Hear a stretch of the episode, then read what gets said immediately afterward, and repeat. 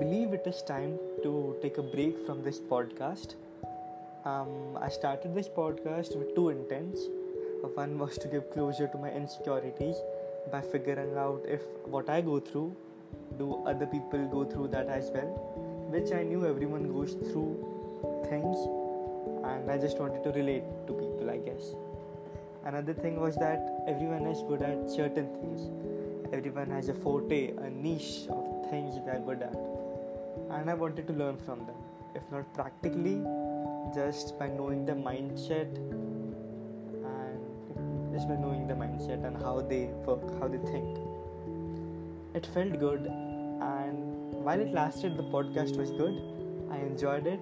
The feedback that I got from everyone who listened to this was really overwhelming and it really warmed my heart, honestly. The people who almost never messaged me even messaged me saying, Bro, you're doing something really good, please continue it.